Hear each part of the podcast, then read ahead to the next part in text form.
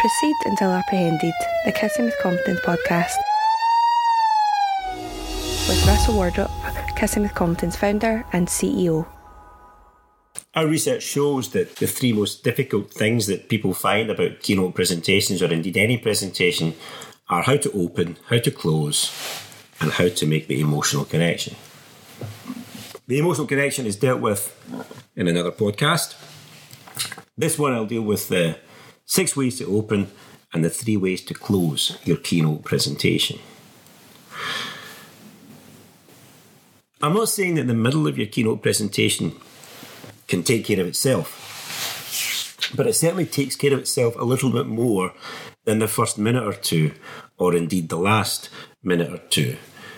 These are the most important areas because actually they're when at the very least your audience is likely to be listening to you because you've just got up on your feet and they're interested or because they sense you're about to finish and they're looking for their lunch.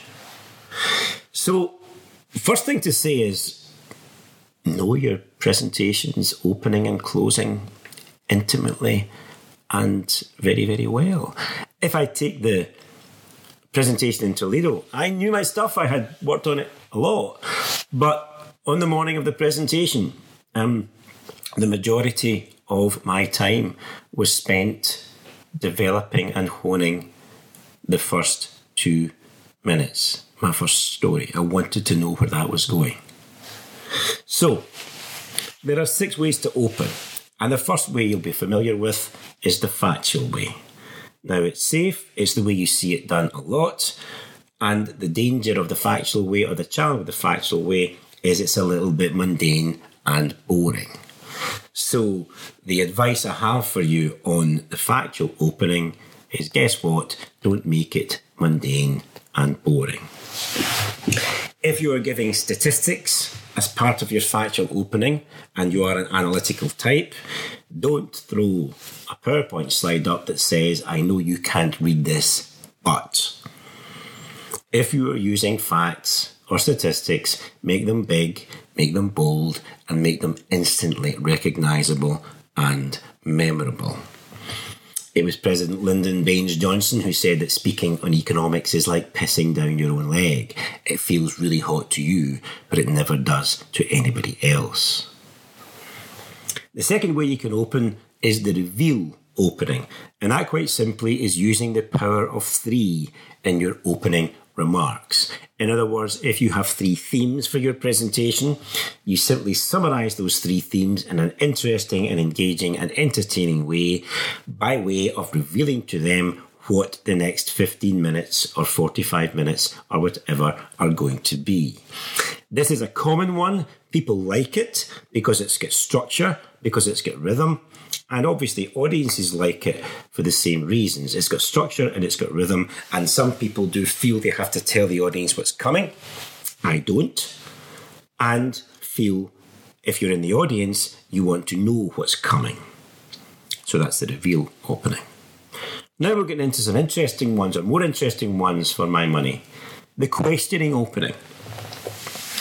Asking the right rhetorical question at the beginning of your keynote presentation is very powerful.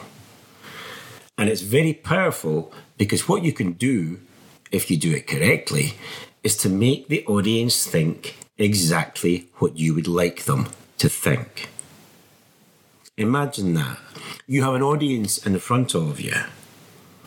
They may be skeptical, and you ask them a question, a rhetorical question, that makes them think exactly about your subject in the way that you want them to think it. You have to be careful, it's a rhetorical question, and some smart arse doesn't answer it for you. But the rhetorical question, the questioning opening, is a terrific way to open your keynote presentation. Now, 10 out of 10 for danger, the humorous opening. Don't do it.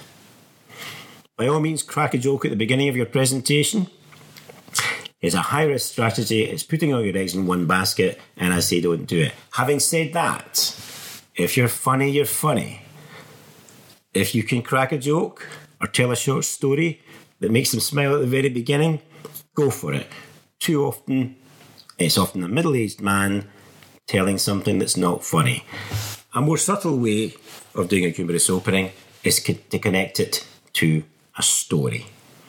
And that takes me on to the oblique opening, which is a very common opening and one I like a lot. It's the personalised story or analogy at the beginning of your presentation or keynote. And this ticks a little boxes because it shows a little bit of your character. It can be a little bit entertaining. It certainly should be interesting. And what I think is a really good way to anticipate or think about the oblique opening is telling a story that is, is out of left field.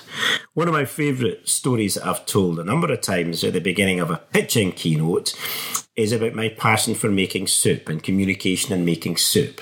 And I talk about the time I made soup. Um, spiced mushroom and lemongrass soup actually, and put too many chilies in it. And I had to add coconut milk into it because Scottish people don't throw out soup. And it's now Thai spiced mushroom and lemongrass soup. And the moral of that story is that when you're making a presentation or a pitch or a keynote, one of the challenges is that we throw too much in to the pot. Too many ingredients, and it becomes a little bit of a mess. It doesn't have clarity. And actually, it's exactly the same when you make soup. You are the arbiter of what you put into your soup. So, I do like the oblique opening because it takes the audience on a journey. And finally, the shocker. Saying or doing something at the beginning of your keynote presentation that is purely designed to get the audience out of their torpor and waken them up. This is a dynamite way of opening your keynote presentation.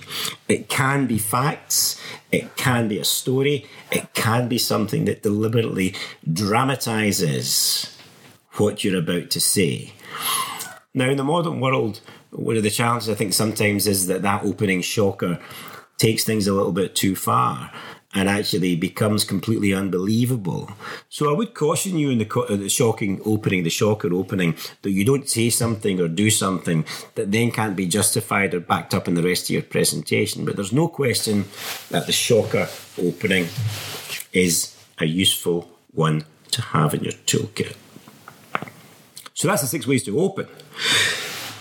There are three ways to close your keynote presentation, and I do think that one of the things that people often do uh, in many presentations, not just keynotes, is they forget that they have to escape from their own presentation and it just goes round and round and round.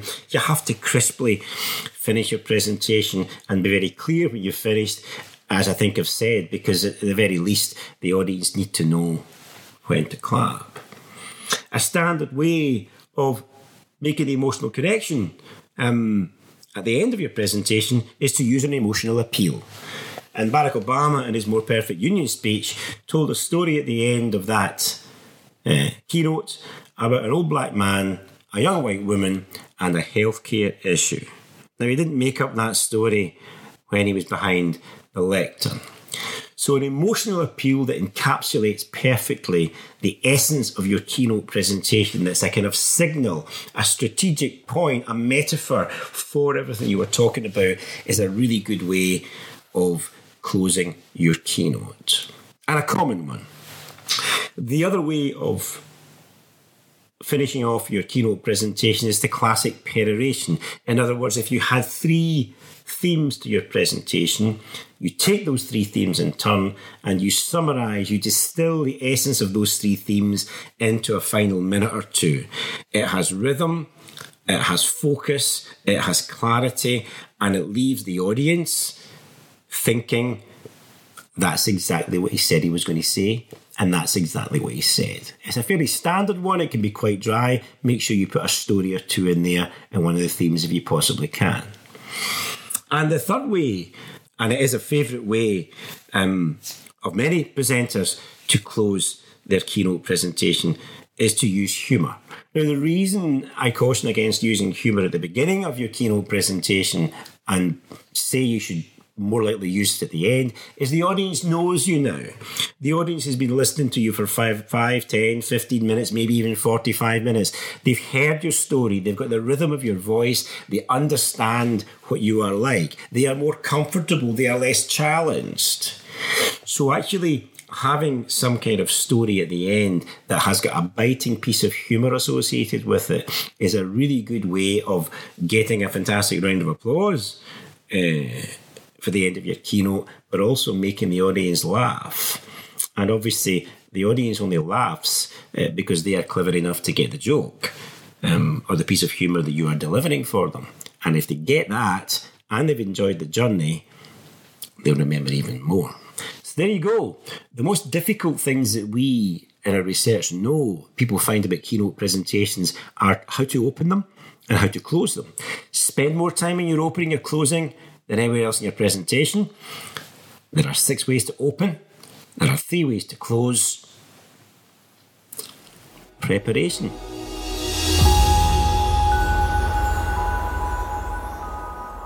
Proceed Until Apprehended podcast is produced by Kissing with Confidence. Find out more on our website at kissingwithconfidence.com.